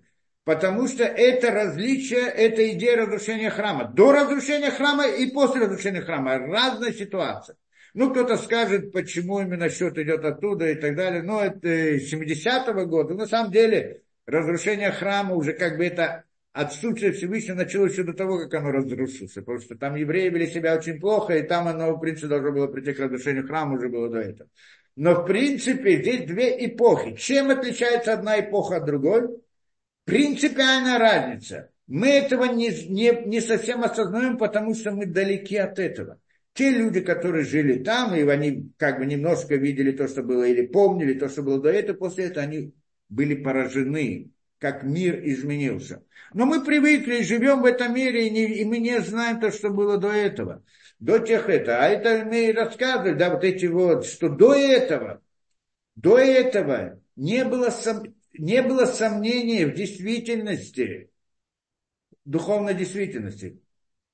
До этого в Египте, в Египте сказано, это была самая нечистота, то есть э, нечистота в духовном смысле, то есть мир лжи. Но и там было осознание духовной реальности, как реальность. Никто не мог предположить, что нет, что вот дух, материальный мир – это мир сам по себе. Там была идея того, что есть духовный мир, который управляет этим. Вопрос, что такое духовный мир? Это приходит фараон и говорит, я знаю, кто такой Элоким, признаю, но кто такой Ашем, Ютке, Вавке, я не признаю. Как мы это учили, как будем учить это еще. Он приходит, фараон говорит, кто это Ашем, кто это Ютке, Вавке, четыре буквы. А с другой стороны, когда Йосеф пришел, а когда Йосеф пришел, да, когда пришел Йосеф, так он ему сказал, ну, кто, э, кто есть такой, чтобы Элоким, Элоким, Бог, открыл ему вот это вот знание. И он разделил между Элоким, между Юткей и Вавкей. И мы когда объясняли это, объясняли, что Элоким – это идея как бы природы, ну, то, которое создает как бы природу, не прям, не вот то, что круг, а... Да, это идея создания природы, как бы обеспечения, да, и жизни, вот, не совсем природы нашей природы, а природы, во, ну, я не знаю, как, как кли и орвы кли, да, как свет и сосуд, наполнение, как наполнение и сосуд, как сосуд Элокима, а Ютка и Вавкет, как его наполнение. То есть это суть, а это как бы... В каком-то смысле в рамках природы, не в рамках природы нашей, а в рамках природы духовной. Там это тоже есть понятие, как бы это. И это, что он говорит, то есть какая духовная природа, есть разные шидим, ангелы и так далее. И это то, что фараон делал различное колдовство, они использовали духовную действительность. заклинали ангелов, делали там разные и так далее, колдовство и все прочее. Это духовно. Как они могли отрицать духовную действительность, когда они ей пользуются? Конечно. Только это было Элоким для них. И вот с этого, а больше Элоким, но Элоким сам по себе. Нет никого до него. Но на самом деле Элоким это всего лишь кли, сосуд, инструмент для ютки и вовке, который корень всего. И, и это он не признавал. Но духовную действительность он признавал. И это был, как это, и он мог, как это, до, мог делать эти разные нечистоты, колдовство до самой высоты там духовных миров, пока не выходит за пределы тех духовных миров, выше которых не может быть колдовства. И тогда, и поэтому он приходит, это, это, это был галут Египте, галут лжи. Сказать по правде, с точки зрения лжи, это более сильно, чем у нас. Потому что там ложь, это, оно, оно более высокого порядка. Это много, чем в нашем мире. В нашем мире ложь, она примитивная. Но у нас мир лжи, не нужна, не нужна сложность. Она, ложь, она повсюду. Мы видим, она самая примитивная. Просто вот прямая ложь, которая видно, что это ложь. Но люди живут с ней, понимают ее, принимают ее и так далее. И верят в разные глупости. Это мы видим прямо в газетах, можем читать. Кто смотрит там в каких-то роликах, я знаю. Видит все, политика и все что угодно. Ложь прямо. Открыто. Не нужно входить в духовную действительность, объяснять там что-то. Прям вот такая вот. Теперь, чем отличие нас от них, что мы находимся в пятидесятых вратах нечистоты. Что такое пятидесятые врата нечистоты? Это, это безбожие, кфира. Это отрицание духовной действительности. Это, это дикость. Потому что с точки зрения разума это дикость. Когда человек подумает, он смотрит, как может быть, почему это, почему это. Когда начинает искать, почему, почему, он обязательно придет, что что-то должно быть не этого мира природы. Ну, и поэтому, поэтому фараон не мог тоже это отрицать. Он только он говорил, что то, что мне природа, это я с ним буду дела делать, бизнес делать, тот, кто там находится. Это некоторое такое божество, такое идол такое и так далее. И вся эта идолопоклонство. Все идея идолопоклонства, оно было на уровне намного высоком, более высоком в своем осознании, чем современный атеизм и прочего теории. Это, потому что они, они тоже, они в принципе, с современной точки зрения, как мы говорили не раз, тоже язычество, тоже идолопоклонство. Только идолопоклонство на самом низком уровне. Когда мы говорим природа, вот это вот кусок материи, он сам себя создает, он сам себе делает, он так далее. Есть только природа, и она сама функционирует. Как, какая природа умная, как она может все делать. Кто это природа? Камни, земля, луна, солнце, там еще что-то. И вот сначала было солнце, потом планеты, потом то, потом то, потом вдруг из них, они создали там, из них вышло там то, что вышло, обезьяна, потом человек и так далее. Получается, это, это, с точки зрения разума это дикость. Но, но, но, но люди это принимают. Почему? Во-первых, это уровень людей, разума он упал низко, поэтому, потому что мы сегодня видим, это ужас, может говорить самую ложь, и человек, люди воспринимают, говорят, докажи, что это не так, или еще что-то, и так далее. Мир лжи, он это, это сильно, намного сильнее, чем там, с точки зрения того, что человек, он на ниже уровне.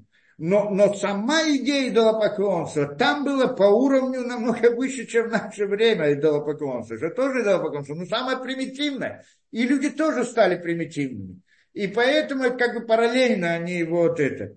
И, это, и на самом деле это галут самый большой. Это вопрос, что больше галут. Это когда мир, он скрытый настолько, что мы не видим, не видим, окружа... не видим что-то, духовность за ним.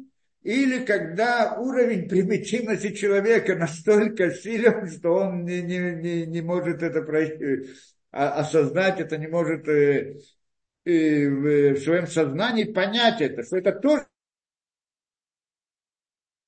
в принципе, галут. Сам, сам уровень человека, в котором он оказывается, уровень мышления.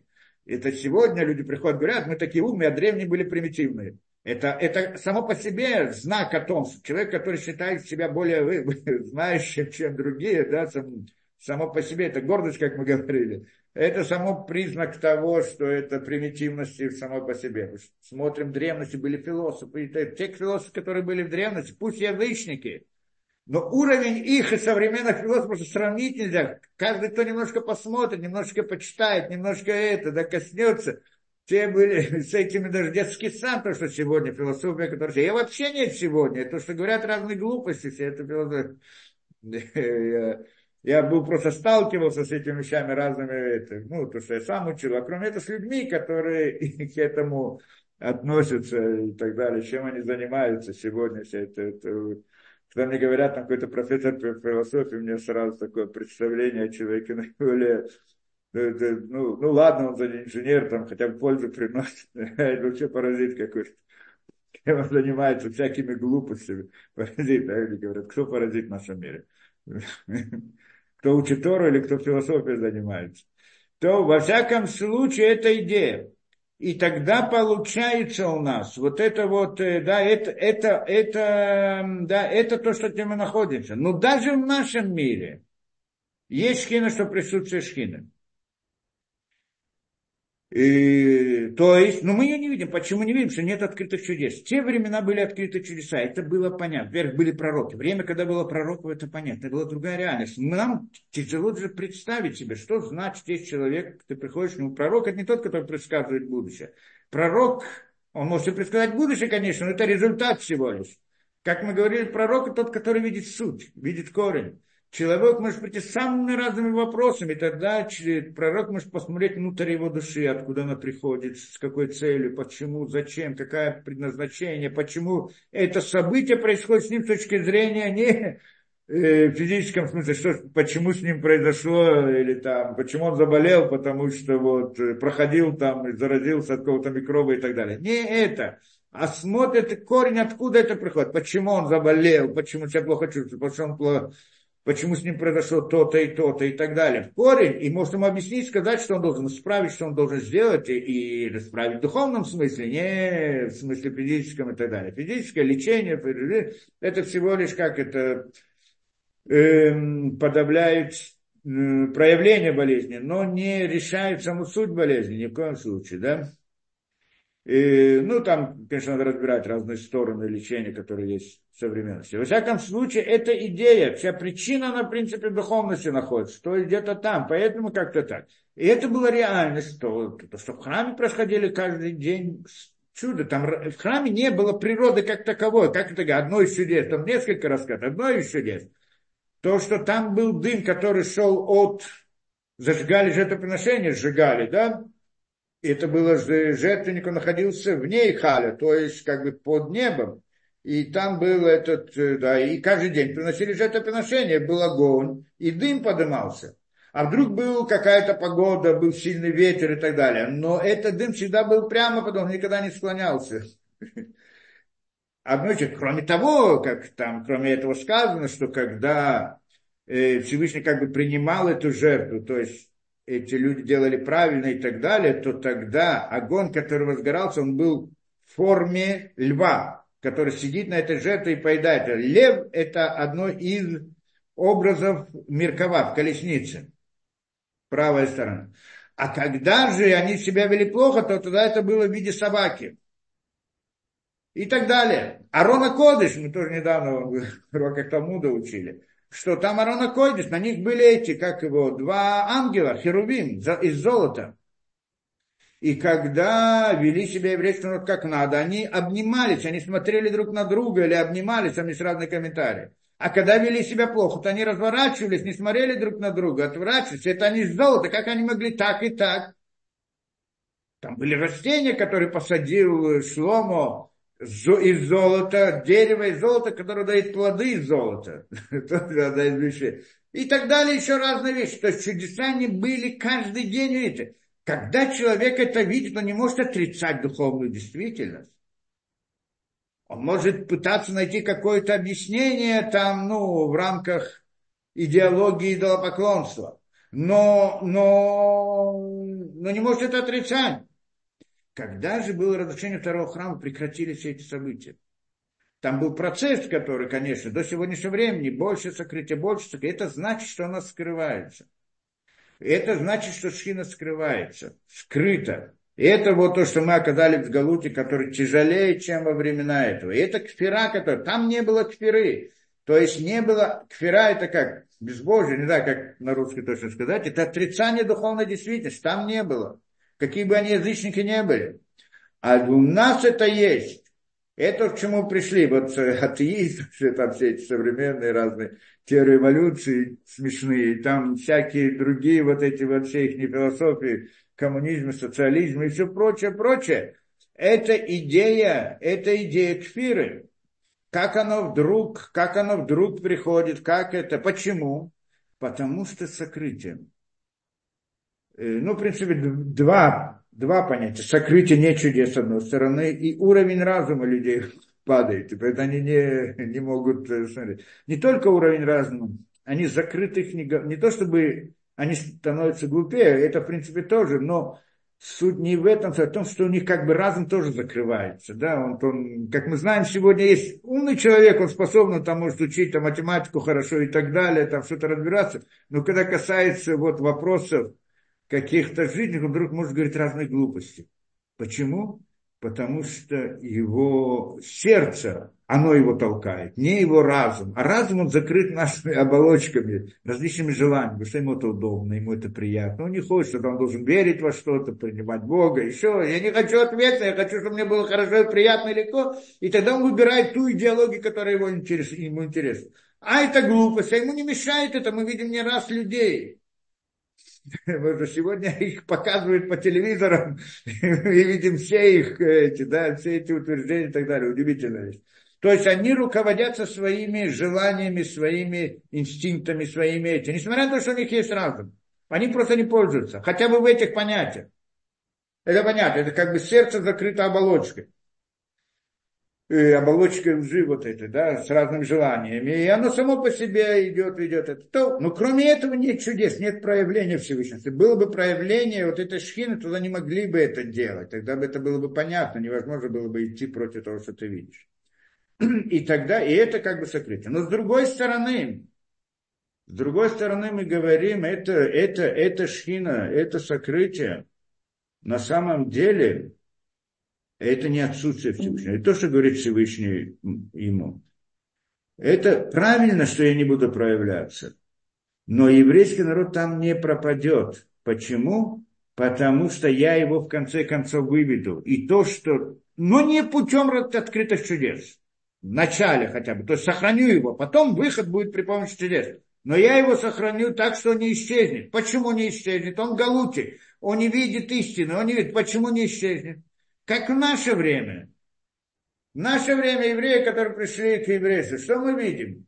То есть, несмотря на то, что мы не видим открытых чудес, но мы все равно видим шхину в каком-то смысле, от одной можем это понять. Это, где это? Ну, во-первых, сам еврейский народ. Вся история еврейского народа.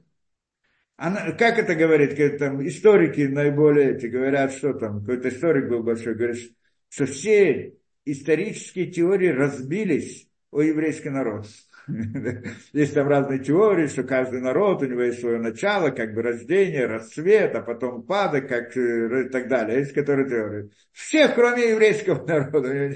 Он всегда в, в любой момент может расцвести, и может упасть, и может это. Нет такого понятия.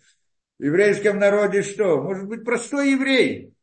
Очень простой, недалекий, иной раз проблематичный в каких-то понятиях и так далее. И у него рождается гений. Без проблем. Может быть. Может быть это. То, что мы видим в жизни, удивительные вещи. Вся история еврейского народа непонятна. Да, тот, кто проследит, как с ним произошло. Хотя бы то, что они исчезают. Не потому, что они исчезают, как китайцы не исчезают, как говорят. Китайцы никто не хотел уничтожить. Они живут там вместе с этими, кто там, обезьянами, змеями. И живут в гармонии с природой, с миром. Кунг-фу занимаются, йогой занимаются, и все хорошо. Почему? Тараканы тоже не умирают, они те же тараканы. Не знаю, сто процентов те же, но в принципе. Они как бы часть природы, почему они должны быть их? Никто не пытался уничтожить, хотя там тоже непонятно, там тоже много народа, не просто Китай. Ну, если смотреть глубже. А, а еврейский народ все хотели его уничтожить. Они маленькие, вот в течение всего Галута, две тысячи лет. Все, всем они мешают. И тем, и другим, всем. Разные объяснения, так, антисемитизм начнут объяснять разными путями. Но самая-самая простая вещь. Еврей говорит, что я прав, и все остальные – это ложь. Первая идея, даже без того, чтобы какой-то э, как бы мистическое объяснение ненависти к евреям, антисемитизма, самая простая вещь. Еврей говорит, я истина, вы ложь. Все. И без компромиссов. Это было с греками, как это было с римлянами, почему они говорят, римляне, римляне, греки не были против евреев, по сути, по, как бы нет проблемы, вы у вас своя религия, у нас своя религия, хорошо, вы только нашего Бога поставьте так же к своему Богу рядом, и все, как во всех других народах, поставьте там храм нашего идола тоже, вон во всех народах есть боги, у них и мы нашего тоже добавляем, мы к себе тоже согласны. Разных богов поставить. Почему нет? Не знаю, то, что было такое предложение, кажется, было. И, то есть, они были демократы, гуманисты, сегодня называют. Греки, это греческая философия, одна из красивейших философий, можно сказать, да? И так далее. Евреи говорят, нет, мы истина, вы ложь. Это уже говорит. И это ко всем. Получается, и все ненавидят. Почему? Хотя бы вот эта причина, даже не входить в глубину, на самом деле есть там причина глубже, чем это. Но вот эта сама идея сама по себе вызывает ненависть всех людей, всех, потому что у всех, а суть всех это идеология. Это понятно, что это ненависть за деньги, за то, за другое, это, это только как бы проявление этого. А сама по себе, каждый человек, у него есть какая-то его духовная жизнь, скажем так, он во что-то верит, чем-то живет, чем-то и думает, что вот он немножко согласен как-то терпеть своего соседа тоже с другими взглядами. Ну, допустим. Но когда полностью отрицает его, его как бы взгляд, это отрицает его существование, в принципе, с его точки зрения. Поэтому сразу возникает ненависть против евреев. И эта идея, да, почему? И не смогли уничтожить никто. Почему? Это чудо само по себе. Это то самое присутствие Шхины. Оно не сохранило еврейский народ прям чуд... открытыми чудесами, что каждый раз, когда происходили какие-то опасности для еврейского народа, вдруг поднимался, как там, поднимались какие-то чудеса, расходилось море и так далее. Не было этого. Но были различные события внутри природы, которые никто не замечал, что вдруг произошло так, вдруг произошло так. Это, это говорит Шхина. Она говорит, я войду, вы пойдете в голову, потеряете все, будете в мире лжи, ничего этого. И в принципе человеку в такой ситуации нет возможности выйти оттуда. И это то, что опасался Яков. Говорит им Шхина, говорит ему Всевышний, этому... Я буду с тобой, я тебя выведу. Ты, может быть, будешь совсем тот, кто-то еврей там забудет все, ничего не будет знать, ничего, но я его выведу. Как? Я буду, я буду светить внутрь его сердца. Это интересная вещь. Я про себя знаю. Ну, каждый еврей, я думаю, каждый здесь может рассказать свою историю. У каждых я слышал не раз удивительную историю от разных людей, как они вдруг... что ничего не знали, были потеряны полностью. Я, как я воспитывался там, когда на моем поколении, ну, поколение уже позже, они как бы уже из интернета, что, может читать, знать, что такое. А в наше время не было возможности. Была вот эта идеология Советского Союза, которая, этот идиотский коммунист со всеми его делами. И все было закрыто и это. И у меня не было, скажем, никакой информации. Совсем про еврейство и так далее. И тем не менее... рассказывал где-то в тринадцать, в одиннадцать лет, в одиннадцать лет я начал учиться, начал учить разные науки, математики, физики, в течение там нескольких месяцев. Прошел всю математику, физику, за весь курс школы, потом начал учить философию, потом параллельно философию. Думал, это истина, я как бы искал что-то, истину. Думал, это истина. Философию, диалектическим, историческим, это все это коммунистическую, эту, капиталы разные, антидюринги, там разных социалистов девятнадцатого века, все эти вещи. К тринадцати-четырнадцати годам я понял, что это ложь. Как я мог понять это? Как мог понять? Ребенок тринадцать лет, он может знать. Ну, я знаю, ну, читал там книги, ладно, я было. Это само по себе удивительно, как вдруг ребенок может интересоваться разными. Я читал там эту художественную литературу, я прочитал всех этих классиков, до кого-то до пятнадцати, где-то там параллельно тоже, и прекратил, что больше не интересно. Прочитал всю классическую литературу русскую, потом немножко американскую, французскую и так далее. Они там с разными Мапасаны, Шмапасаны и все прочее, и все неинтересно. Неинтересно, что там читать, что жалко тратить времени. Я больше не читал никогда книг этих всяких романов. Вот только в детстве там прочитал, сколько это, да, то, что попалось мне. И все. А, да, а, а что по философии? Это мне было интересно очень. Я это, загорелся этим, я читал все это. Мне приходилось, если попадалась книга, я не мог спать, идти спать, пока не прочитаю. Ну, смотря что попадалось, мне все попадалось. И вот каждый раз это, да, и там прошел там всех этих, там, я знаю, там разные антидюринги, социалисты, которые были ужас. Ну, вроде красивая теория, так все, все. Я пришел к этому как к истине. Я как думал, что вот, потому что я не знал ничего. Думал, что вот это, наверное, сейчас хочу знать, так я хочу знать. И читался, вдруг прихожу, вижу там, что это все ложь. Я просто решил, никто мне не объяснял, никто мне не говорил, откуда мне пришло. Вот это вот осознание после всего того, что я прошел, там все политэкономии, историю ка пэ эс эс, половина Ленина я прочитал. Про это, да, все эти его статьи, там были споры в университете, там это, да, различные проблемы с этим делом. Все эти, да, э, разные глупые статьи по национальному вопросу, и это меня особенно рассердило. Приходится говорить, что нет еврейского народа.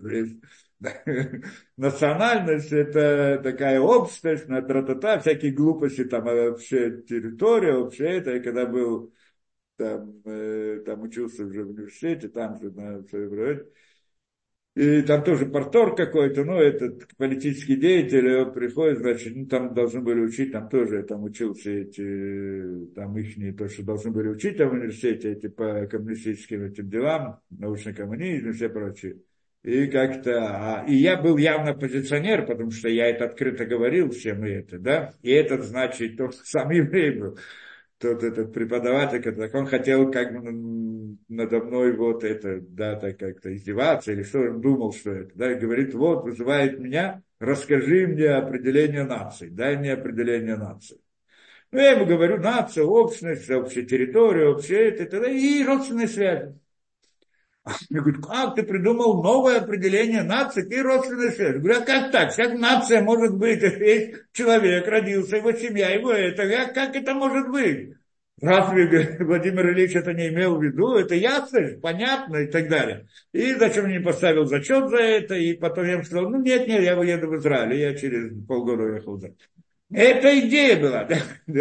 Всякие глупости, это, да, и это я видел, читал и видел, это глупость, как так, то есть получается, поэтому определение нет еврейского народа, у него нет своей земли, нет своей, своей экономики, нет, ну, тогда, во всяком случае, да, нет своей культуры, нет своей общей, и так далее, и так далее, поэтому придумал какое-то определение, сказать, что нет еврейского народа. И это, это самое то, что, хотя я не знал, что такое евреи, ну, я знал, что я еврей, не знал всего этого, ну, вот, для меня было важно. И вдруг это раскрывается. Как это раскрывается? Это какой-то огонь внутри души человека. Что-то толкает, это понятно. Я так понимаю, что каждый может рассказать какую-то свою историю. Это. Что-то внутри толкало это. Я даже помню, когда у меня был вот самое тяжелое, это как бы вот переход, решение такое, что мне было где-то тоже лет четырнадцать-тринадцать, я уже не помню. И до меня дошла какая-то там вот эта вот греческая философия. И я, значит, быстро, значит, начал читать и так далее. Мне это понравилось, загорелось очень красиво, очень это, все такое. Ну, и в конце концов что-то подумал внутри сердца. Но это же не мое. Еврейское, я не знал, что такое еврейское, но знал, что должно быть мое. Это интересно. Знал, что это такое, но, но вот это, да, значит, это же не мое. Правильно, она красивая, она это, вот еврейская, она такая темная, какое-то закрыто, все это, там так представляется, вот все это, как, люди, как они видят иудаизм, как самое темное, закрытое, что-то такое. Но это мое, это не мое. И я сделал выбор там тринадцать или четырнадцать лет, что это я не принимаю, потому что я еврей. Я так понимаю, что это тот был выбор, который Всевышний, как бы, меня специально поставил, что потом он меня толкнул дальше в этом. Это был тот выбор. Да, видимо, каждому человеку ставится какой-то выбор в этой жизни. И это при всем сокрытии, при всем закрытии, при всем этом. И это, это одна вещь, то, что внутри человека. Кроме этого, то, что вокруг него, события, которые происходят с ним. Он, вдруг ему, он встречается с кем-то, с кем надо, он открывается, ему кто-то открывается, что-то, какую-то книгу он вдруг случайно получил, и там, там для него было какое-то раскрытие. Или еще что-то. Получается, что человек, даже находясь в самом сокрытии, он не теряется. Всевышний стоит над каждым евреем. Внутри него, внутри его сердца и снаружи него, в смысле события, которые вокруг него. Это управление называется внутренний свет и окружающий свет. Как бы это внутрь него и вокруг него. Внутри сердца него пробуждает интерес, желание, стремление, и вокруг него делает, происходит различные события, которые толкают его к тому-то. Это идея, это в принципе то, что говорит, это то, что Всевышний говорит Якову. Я буду там, но я буду скрыто, но я вас не оставлю. То есть даже если ты, вот ты, еврей, находишься, потерялся совсем, ничего, никакой волны, никакой информации, нет, потеряется. Есть все равно приходит Всевышний к нему каким-то образом внутри него и вокруг него и подталкивает его, пробуждает его это. А почему многие евреи не приходят к этому?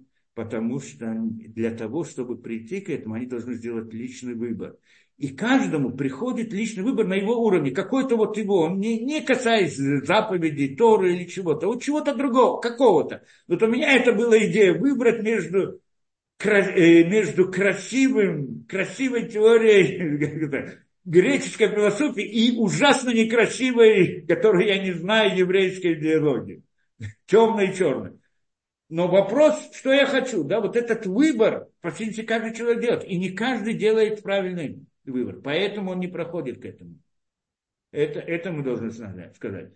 Как еврей, который больше знает, скажем, в Израиле, ему все известно, есть синагоги, есть это, но он туда даже, даже не заходит. Почему не заходишь? Ты еврей, почему не зайдешь, почему не спросишь, почему нет? Нет, он идет там на, на, на, на, куда? На восток, йогой заниматься разными, это да, это он, а вот зайти в синагогу, это нет.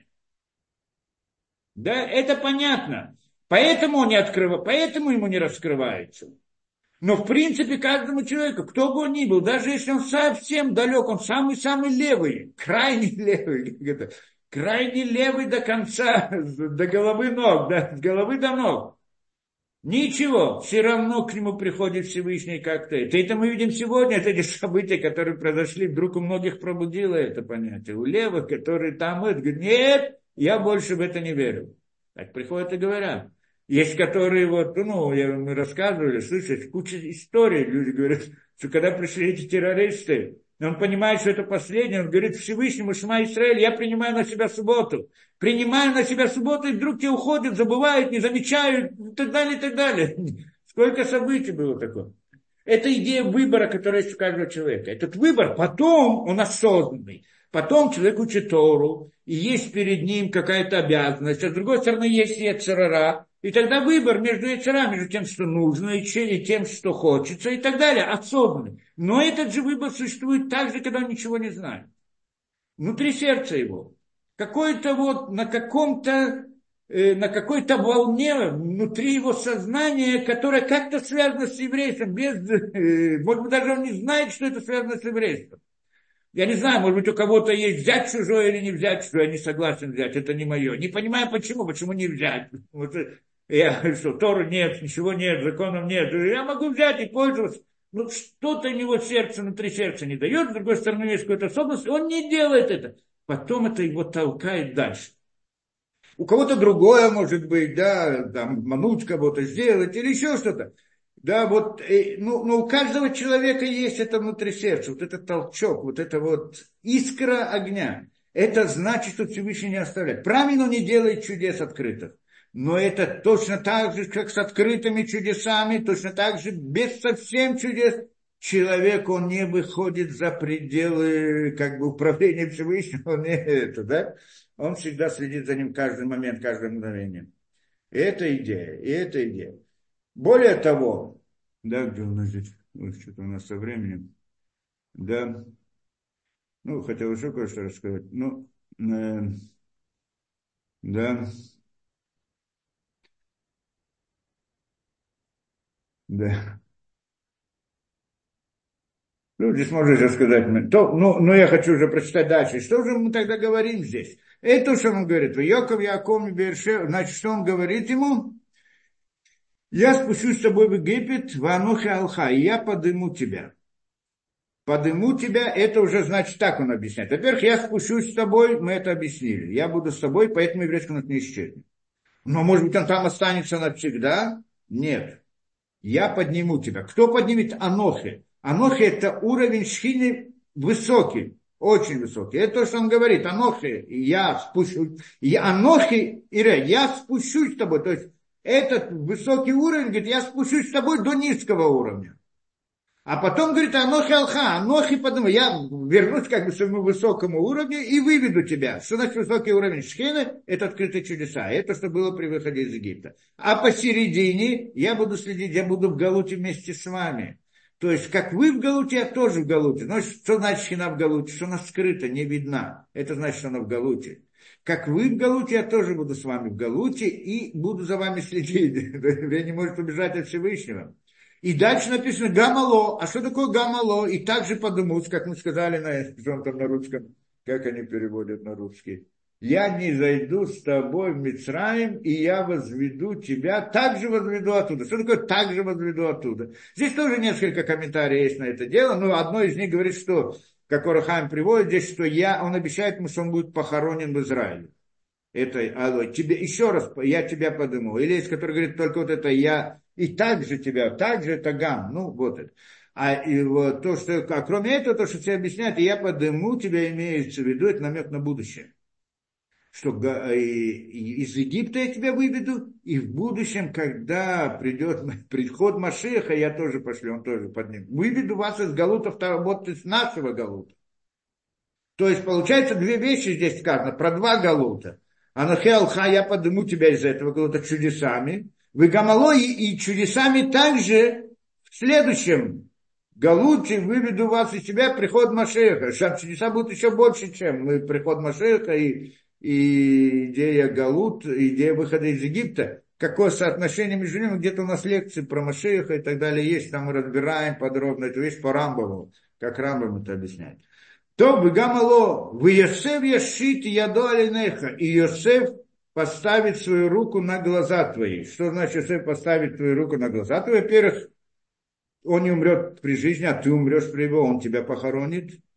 И другое, он ему здесь сказал, он поставит глаза, это, да, что значит, да, это значит, он ему сказал здесь, что он не выйдет из Египта, он при жизни, только после смерти, потому что Йосеф, понятно, что не может выйти из Египта, да, поэтому как бы он его, и он его потом, потом Йосеф вместе с этим, со всем воинством, все они пришли хоронить, то есть было большое, это, мы это придойдем до этого, большая как бы, шлахат, как да, большая группа, все эти со всеми воинствами, с большим почетом, с огромное количество людей, египтяне, евреи шли туда, значит, в землю Израиля, хоронили Якова в, Еги... в Марата Махпила, а потом вернулись обратно. Это значит, фараон как бы дал на это разрешение Йосефу в то время. И он, значит, смог и так далее. А так, значит, не это он ему сказал, что ты, значит, как бы он ему ответил на все вещи, на все вопросы. Не бойся с еврейским народом. Во-первых, ты спускаешься туда, чтобы создать еврейский народ. И он там будет в большом количестве, родиться и так далее. Все искры души Адама. И он там не исчезнет, а останется, потому что я буду вместе с ним. И он выйдет оттуда, потому что я приведу и выведу их уже чудом. То есть я приду снова. И ты не будешь похоронен там, а подымешься. И также в будущий галут, значит, Геула в будущем тоже будет. С большими чудесами приход Машиаха, это ему тоже здесь сообщил. И также ты не умрешь Йосеф не умрет при жизни твоей, а ты, он будет тот, который тебя похоронит и так далее. И это он так ответил на все его вопросы до этого Якова, и мы эту тему здесь закончили. Тут уже и времени нет, но все.